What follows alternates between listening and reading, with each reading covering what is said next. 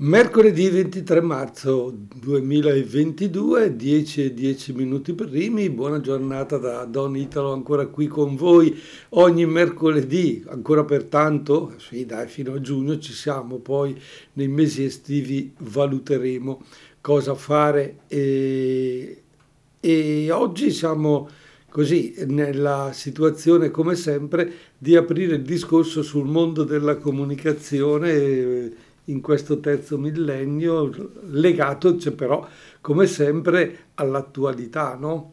all'attualità di oggi mercoledì 23 marzo, più o meno un mese da, eh, dall'inizio della guerra in Ucraina e a fare alcune considerazioni su quello che sta capitando e eh, tenendoci naturalmente informati sulle varie notizie che rimbalzano dai telegiornali ai giornali alla televisione piuttosto che sui network e, o su internet, c'è una frase che mi ha colpito che vorrei condividere con voi e nello stesso tempo magari mh, mm, così ampliare il nostro dibattito, il nostro dialogo, la nostra comunicazione coinvolgendo anche voi con la vostra voce telefonando allo 030 27 31 444. E la frase che mi ha colpito è questa. Un giovane moscovita, eh, un giovane russo, dice del Donbass non so che farmene, mentre rivoglio indietro Netflix. La ripeto, del Donbass non so che farmene, mentre rivoglio indietro Netflix. Questa frase, pronunciata da un ragazzo moscovita, naturalmente dice con molta chiarezza la presa di posizione di questo giovane che probabilmente non è l'unico a pensarla così, perché in fondo della guerra naturalmente eh, nessuno vorrebbe farne parte, perché giustamente il discorso è difficile da gestire. Questo però ci dice come l'attenzione dei giovani moscoviti è molto sui social, molto sulla eh, comunicazione attraverso la televisione. Netflix, lo sappiamo bene, è un network che è di una televisione ormai a livello internazionale a pagamento tu fai un abbonamento con questo e ti dà la possibilità di vedere numerosi programmi. In modo particolare troviamo Netflix come una eh, nuova forza di produzione del mondo audiovisivo, produzione di film, produzione di serie televisive, a tal punto che eh, Netflix anziché produrre film da dare alle sale cinematografiche in prima istanza, e cioè la prima uscita farla nelle sale cinematografiche per un determinato periodo, così come diceva la legge, fino a sei mesi, tre mesi, poi è possibile il commercio in DVD, poi possibile il commercio sulle televisioni, e poi così via. Ecco, Netflix ha ribaltato praticamente il mercato, dice io mi produco il mio eh, materiale, le mie storie, le mie serie televisive e le mando in onda a casa mia praticamente sul mio canale su Netflix. Non ho bisogno delle sale cinematografiche, non ho bisogno di altre televisioni che comperino questo prodotto perché io da me me lo distribuisco. E questo è capitato, è capitato e ha innescato nel mondo della comunicazione audiovisiva davvero una rivoluzione, una rivoluzione iniziata alcuni anni fa, dove per esempio alla mostra del cinema di Venezia Netflix voleva partecipare con i suoi film, con i suoi prodotti e eh, la commissione ha rifiutato eh, questi film dicendo se non vengono distribuiti nelle sale cinematografiche noi non li accettiamo.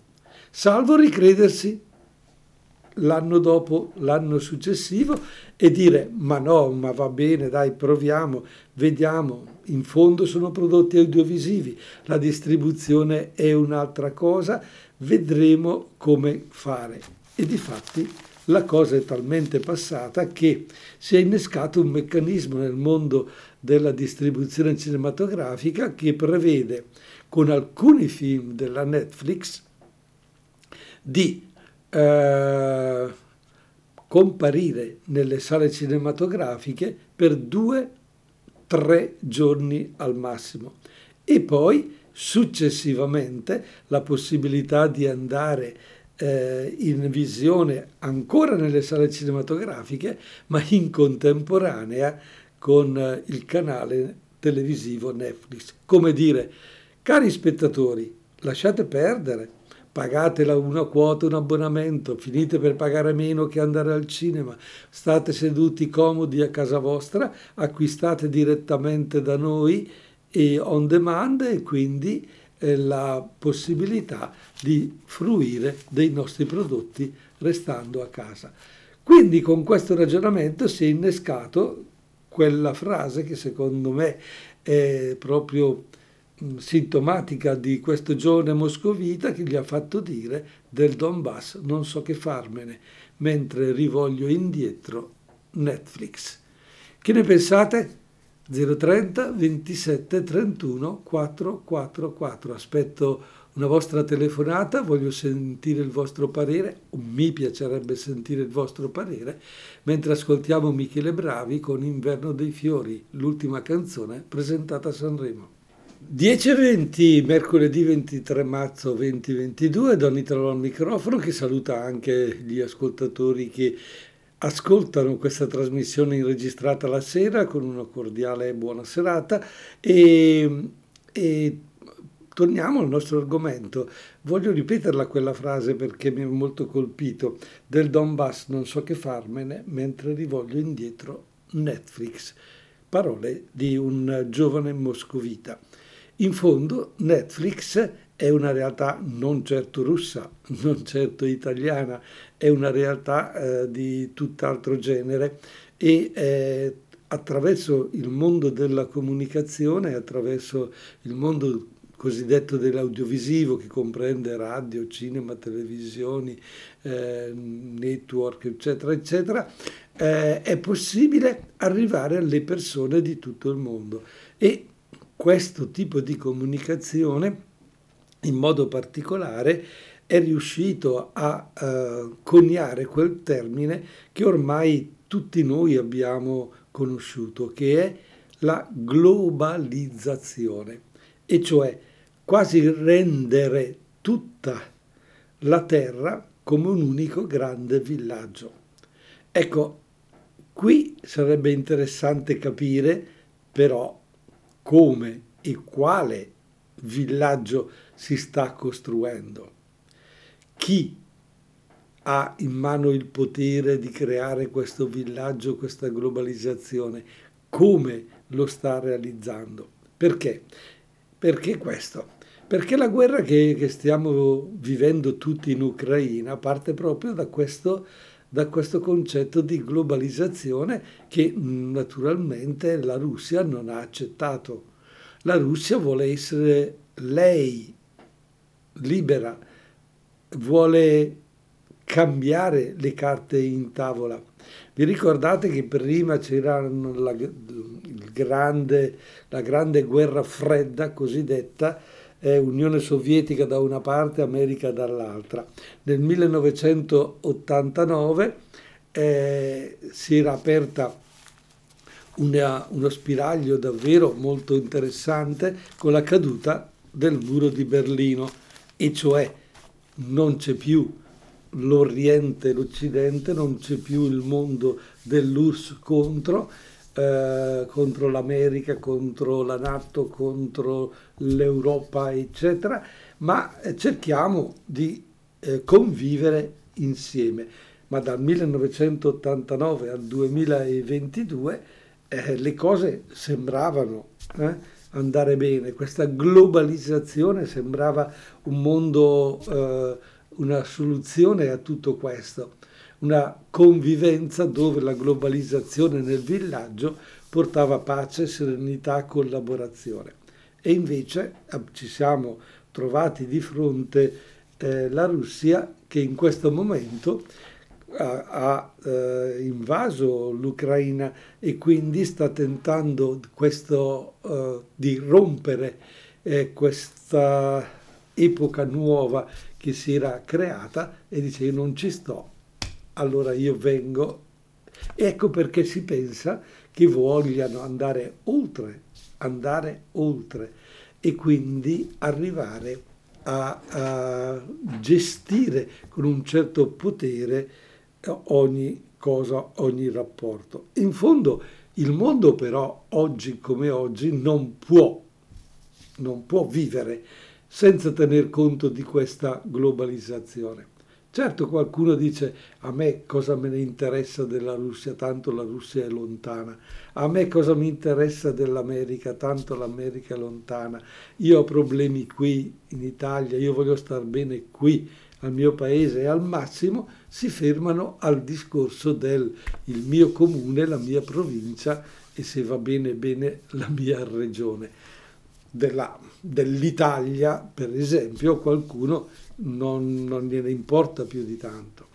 Ma non possiamo ragionare in questo modo, non è più il tempo, non è più il modo di ragionare così in piccolo, bisogna allargare la nostra mente e bisogna conoscere proprio tutte queste dinamiche che si vanno, che si vanno creando all'interno, all'interno di questo mondo globalizzato.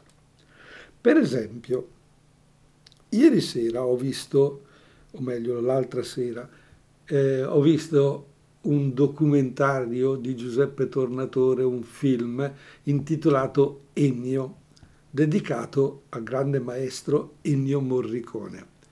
Ed è stato mm, interessante scoprire come quest'uomo ha trovato la strada della composizione musicale mentre gli era stato, eh, come dire, imposto dai genitori di fare il musicista, eh, suonatore di tromba, eccetera, eccetera, e poi invece lui è passato alla composizione ed è riuscito a fare quello che ha fatto, con tutta semplicità, con tutta umiltà, è molto, molto bello.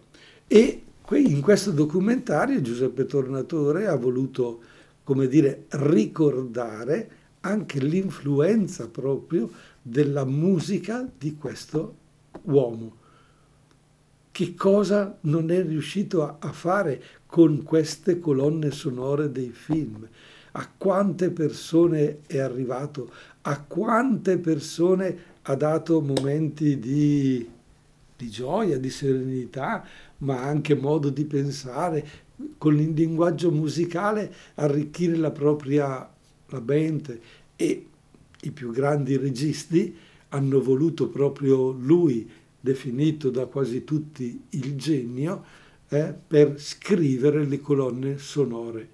Ed è interessante da come nasce eh, una musica perché Ennio, lo racconta proprio lui stesso, eh, praticamente gli rimbalza un motivetto di 3-4 note ta ta ta ta ta ta ta ta ta ta e, e da lì costruisce.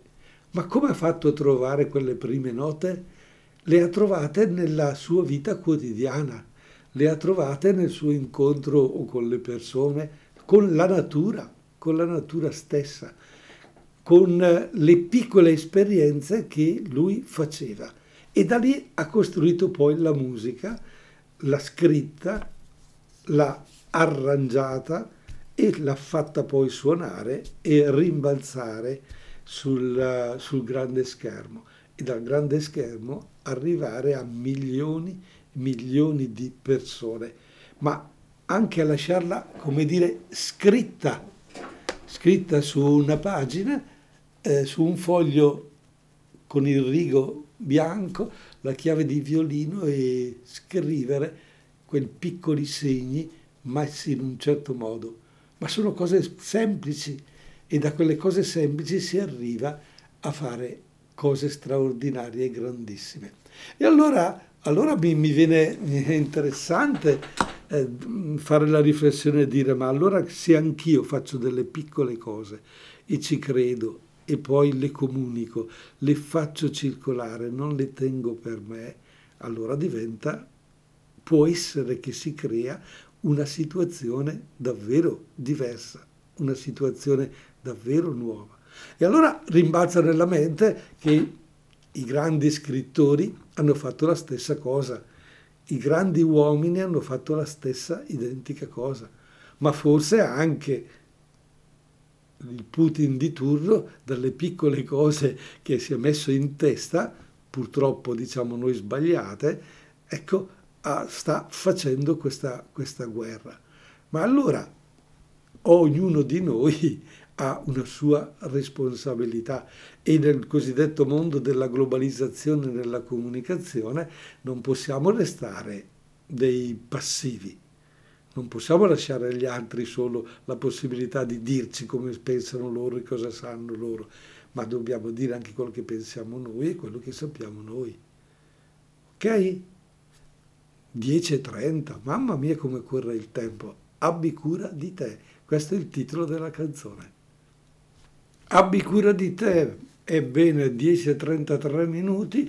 Riprendiamo, se qualcuno volesse intervenire allo 030 27 31 444 è a vostra disposizione e Don Italo in questo momento continua la sua chiacchierata la chiacchierata che è partita da quella frase del Donbass non so che farmene mentre rivoglio indietro Netflix pronunciata da un giovane moscovita per arrivare poi a alcune riflessioni sul mondo della globalizzazione. E quella globalizzazione che Putin in questo momento ha rotto con questa guerra e naturalmente con tutte le sanzioni di questo mondo eh, procurate appunto alla Russia, tra cui la sospensione di eh, alcuni programmi, di, di alcune eh, televisioni importanti a livello mondiale come Netflix, eh, sta, eh, si cerca di tra virgolette vincere la guerra e dare una controparte a Putin isolandolo. Da una parte la globalizzazione, dall'altra l'isola. Eh, quello che è importante è riflettere cosa sta succedendo.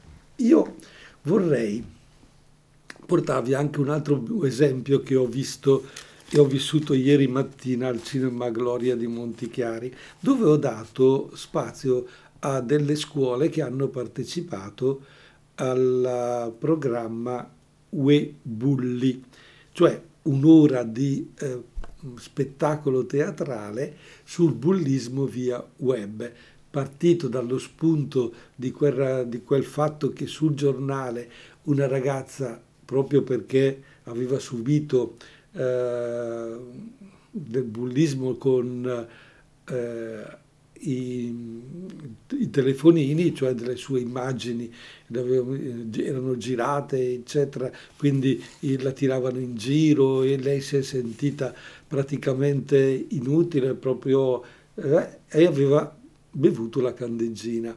Lo, e per fortuna, per fortuna era stata presa per tempo con una lavanda gastrica, le cose si sono sistemate. E dallo spunto di, quella, di quel fatto eh, il racconto si è snodato su due o tre altri racconti e coinvolgendo dunque i ragazzi, i protagonisti, i genitori, la scuola, i compagni e la gente che ha stigmatizzato su, via internet, con Facebook, con frase, frasi forti, eccetera, eccetera, e eh, quindi si è fatti riflettere queste classi. Allora, senza dire quali sono le scuole, dirò semplicemente che c'erano eh, due classi di una scuola pubblica, della prima superiore, e due classi della scuola media di una scuola paritaria.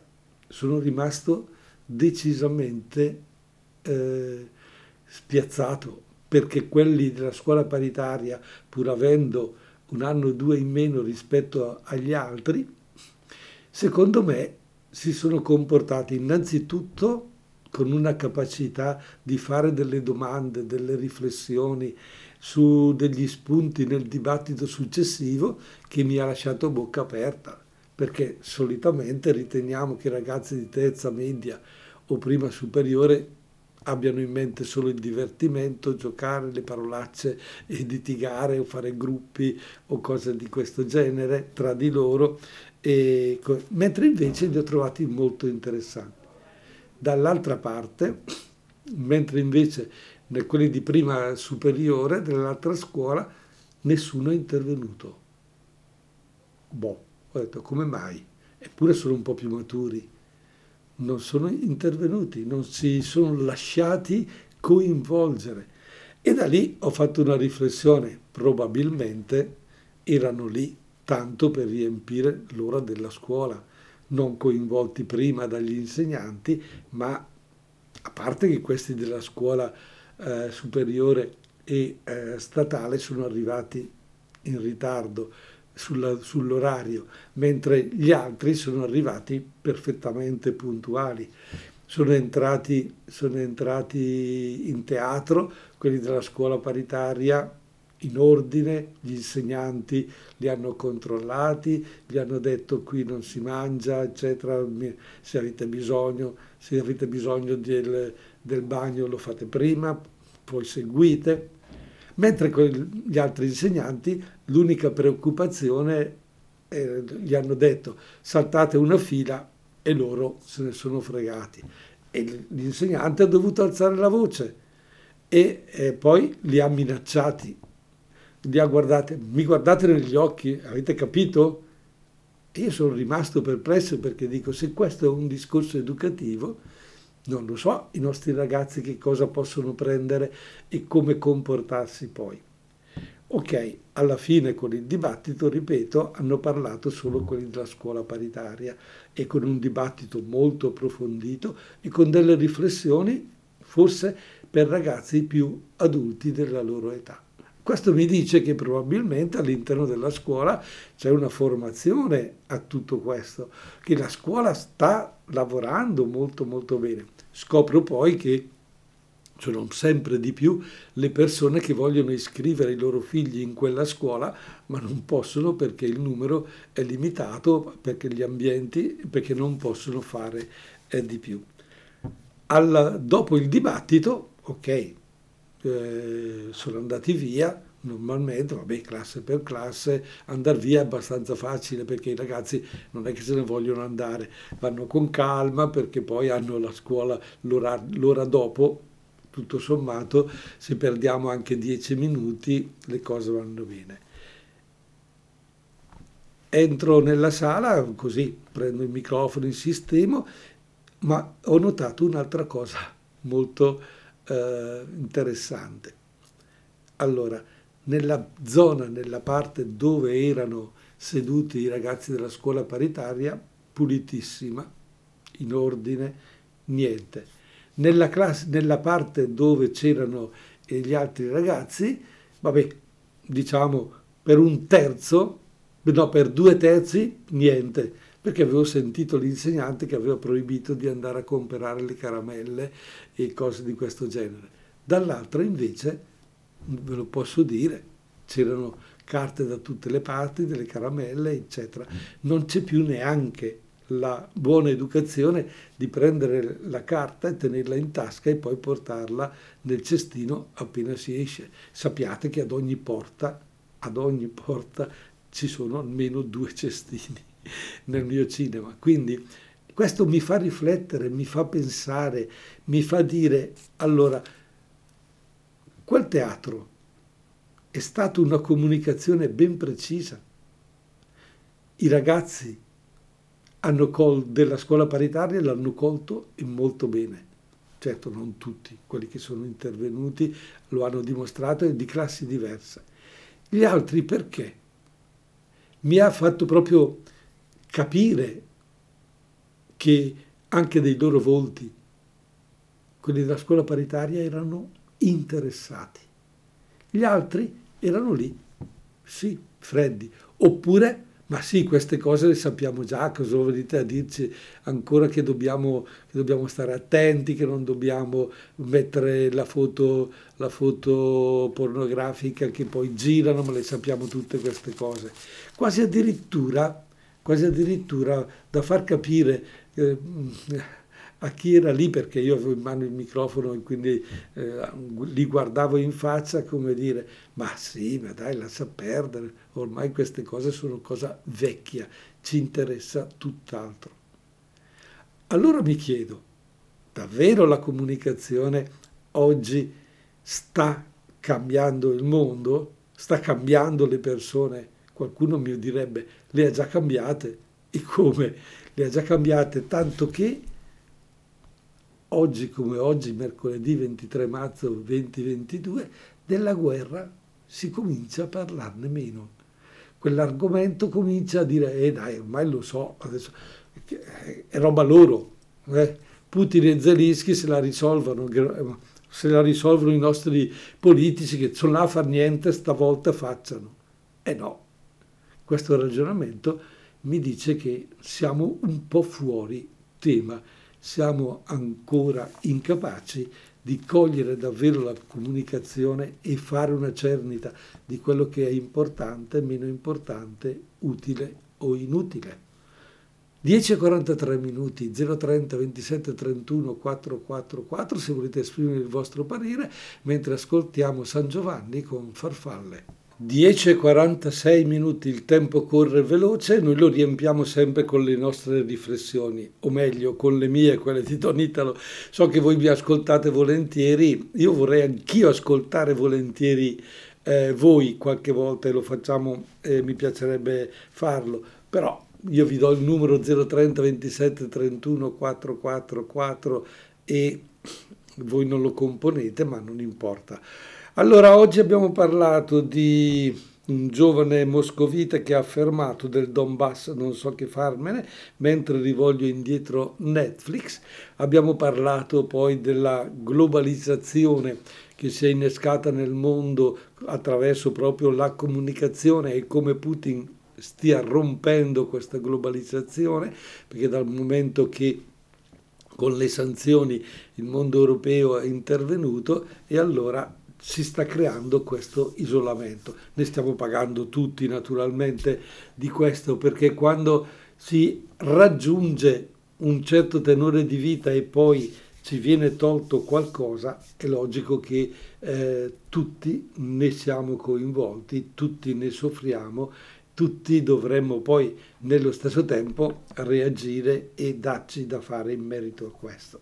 Nello stesso tempo, terzo eh, spunto che vi ho dato di riflessione oggi, un po' il riassunto per chi si fosse messo in ascolto solo ora, era la riflessione che ho fatto su incontro tenuto ieri mattina al Cinema Gloria di Montichiari, dove hanno invitate due classi di due scuole diverse, una, una classe, cioè due classi di una scuola paritaria e una eh, cattolica e una, due classi di eh, scuola superiore statale, dove abbiamo constatato un diverso modo di comportamento da parte dei ragazzi, un diverso modo di ragionare, di pensare, attenti quelli della scuola paritaria cattolica, pur essendo più giovani, gli altri un pochino più distaccati, un po' più superficiali e quindi eh, più distanti, non sono intervenuti hanno lasciato sporco il teatro, mentre la parte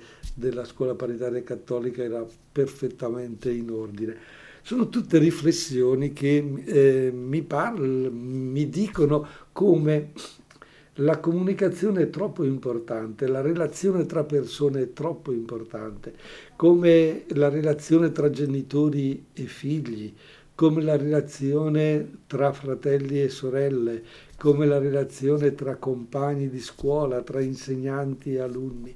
E allora dico, mm, per esempio, per restare mm, nel tema insegnanti e alunni, con che forza, con che capacità, con che voglia i nostri insegnanti sono attenti a tutti gli studenti, a tutte le persone per aiutarli, per aiutarli fino in fondo. A volte è difficile eh, perché i ragazzi ci sfuggono, ma anche i genitori, il, quel dialogo scuola, genitori, figli, oppure, oppure, oppure, oppure abbiamo il, il denaro che ci attira, che vogliamo fare, fare, lavorare, portare a casa soldi, aumentare i soldi, i capitali, mamma mia, eh, c'è ancora questa tensione, secondo me purtroppo ancora sì, si tratta di portare la riflessione su ben altro piano. E allora in questo caso mi tiro un po' le orecchie come prete, mi tiro un po' le orecchie come, come chiesa e eh, leggevo una riflessione fatta proprio in merito al discorso del, della presenza della Chiesa nella società e in modo particolare dei preti, e quando è stata fatta una domanda a un sacerdote di una certa età e che gli è stato detto ma come mai voi Chiesa siete, non siete più così significativi? Come mai la Chiesa oggi non è più così presente, gli oratori sono vuoti, gli incontri, la catechesi, non, non c'è più una partecipazione, vi fermate magari a poche persone, eh, ormai le chiese si sono dimezzate, d'accordo il, po- il Covid, d'accordo mille cose, ma eh, addirittura pare che il discorso di fede sia tutto sommato eh, passato in secondo piano, anzi qualcuno usa la parola superato. Non c'è più bisogno di credere in Dio. Dio non, Dio non ci serve. Come mai voi preti non siete più così significativi? Questa persona riflette un attimo e poteva dare centomila risposte, ma si mette in prima persona coinvolto, dicendo io credo che probabilmente noi preti di una certa età, o forse tutti i preti che sono presenti adesso eh, nella diocesi, in questo caso bresciana, perché era un prete bresciano, dice probabilmente ci hanno insegnato a fare i pastori, mentre oggi la Chiesa, cioè il mondo, ha bisogno di evangelizzatori. E di fronte a questa frase, eh, io credo che bisogna capirla, bisogna approfondirla, bisogna dirla. Che cosa voleva dire questo prete? Voleva forse dire che la Chiesa, tutto sommato, eh, proprio perché ha creato dei preti pastori è perché era convinta di avere un gregge enorme, cioè di avere tante, ormai tutti sono cristiani, il prete guida le persone quindi la celebrazione, la, la liturgia, i momenti di, di riflessione, eh, qualche momento di festa. Ecco, teniamo unito la gente così, facciamo il pastore, cioè diamo da mangiare alle pecore, diamo da vivere alla gente. La, la, seconda parte dell'affermazione invece era, ma voi preti dovreste essere evangelizzatori. Questo dice che cosa? Dice che il mondo è cambiato, che non sono più tutte pecore, potremmo dire che ci sono solo caproni, per usare il linguaggio del, del mondo contadino o, agro, o agreste. Cioè ci sono delle persone che non credono più, ci sono più persone che si sono allontanate. E quindi dice Oggi probabilmente abbiamo bisogno di preti che evangelizzino, cioè che portino il contenuto del Vangelo alla gente.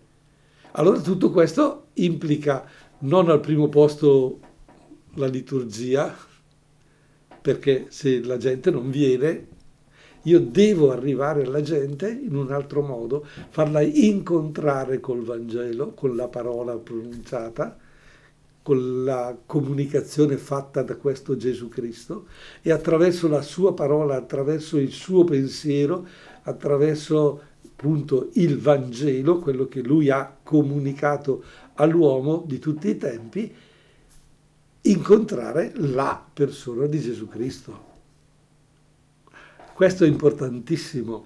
E allora ecco che c'è una svolta assolutamente interessante davanti a noi, che è quella nel mondo cristiano, nel mondo dei consacrati e nel mondo dei preti, quello di portare i contenuti del Vangelo.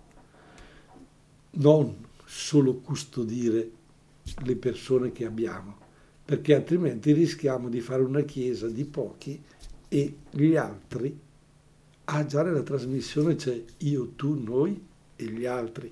Non è che gli altri sono questi? Boh, tantissimo le vibrazioni, eh, perché qui il tempo corre, altrimenti non abbiamo più tempo per salutarci, mi chiudono sulla canzone. Non abbiamo tempo purtroppo di ascoltare le vibrazioni con tantissimo, magari diciamo a Fabio che la settimana prossima è la prima canzone, perché abbiamo una persona al telefono a cui vogliamo regalare questi ultimi due o tre minuti. Pronto? Eh, Donitelo, buongiorno. Buongiorno. Allora, in estremis eh, non ho potuto chiamare prima. Tranquilla. Comunque, come sempre, ho sempre ascoltato, ascolto sempre molto volentieri. Mi dica. Argomenti sempre molto interessanti. Allora, eh, le telefonate non ci sono, ma Niente. penso che siano molto seguite. Non importa. Mi complimento con lei. Grazie, ma Allora, riguardo alla, Alla- alla frase di questo soldato russo, Sì. da, una parte, da una parte mi solleva nel senso sì, che non è interessato alla guerra, però da un'altra mi inquieta perché mette a paragone certo. un altro argomento che non mi sembra proprio Ah, il massimo, il fatto di creare una società globalizzata mi impressiona un po', dovremmo avere tutti un po' una nostra... È che ognuno- Eh. sì, ho un, un nostro modo di pensare, un nostro Ecco, modo di, valu- di- Cioè, di valutare. di, Però, del gregge che segue tutto lo sì, stesso... eh, sì, sì, sì, sì, ecco, è è, meglio anche diversificare e avere una, Mhm, direi. Inoltre mi è piaciuto molto eh, l'intervento che ha fatto per distinguere un po' i ragazzi, i comportamenti. Certo, anche questo Eh, anche lì, eh, diciamo, eh, quella parte che insomma è anche un po' incivile, che non Eh, che lascia maleducazione, anche un po' di sporco in giro, anche gli insegnanti dovrebbero intervenire e dire guardate ragazzi che non siamo... Ah, eh, eh, su questo, no, e anche allora, i genitori a casa, né? allora, su questo, collegamento... su questo degli insegnanti posso fare un'affermazione, visto Sì. che non ho detto chi sono, eccetera, si dice il peccato ma non il peccatore. Bene, nel corridoio c'era per terra un pezzettino di carta. Sì, Ah, La professoressa si è piegata, ha preso il Mm. pezzettino di carta, ha controllato che cosa fosse, dal Mm. momento che non era un, eh, un pezzo di carta significativo, l'ha ributtato per terra. ecco. E Eh, sono rimasto, Eh. sono rimasto. Poi dopo, so. dopo io sono stato tremendo. Dopo io sono stato esatto, tremendo perché, no, perché dopo, nel momento in cui giravo col microfono, eh, allora col piede l'ho spostato due o tre volte, in modo che lei l'ha visto, Mm. poi mi sono fatto vedere alla fine a prenderlo e portarlo nel cestino Bravo. dello sporco. No, sono Ecco stato cattivo, dai, sono stato Sì, cattivo. dai, è stato magnanimo. e poi mi è piaciuto il finale con questo sacerdote anziano Sì, che ha toccato proprio il punto eh, eh, ci siamo. cruciale, no? Eh, ci Pastori, siamo. eh, pastori adesso è cambiato- i tempi sono cambiati e abbiamo più bisogno di essere evangelizzati. Bene, eh, Ecco, capiremo più avanti. eh. Grazie, buona signora. Buona giornata signora, buona giornata a Grazie tutti. anche a lei. Salve. Complimenti. Buona serata a chi mi ascolta invece di notte, come si dice. E quanti, tem- quanti secondi ho a disposizione? Pochi. Un, un minuto, neanche un minuto. Cosa, cosa si può dire in un minuto? Si possono dire tantissime tantissime cose si possono dire, però io voglio semplicemente ringraziare voi di, eh, di avermi ascoltato, ringraziare CZ che dà spazio anche alla mia persona, ringraziare beh, anche me stesso, dai, tutto sommato, perché, tu, perché mettere a disposizione quanto abbiamo è importante e quindi anche le esperienze della vita di tutti i giorni, come ho cercato di collocare in questa trasmissione, forse sono dei, dei fatti concreti che ci devono interpellare, ma perché no, maturare, maturare la nostra mente per arrivare, che so, davvero a fare del Vangelo la eh, linea fondante ogni nostra azione, ogni nostro pensiero. Alla prossima settimana.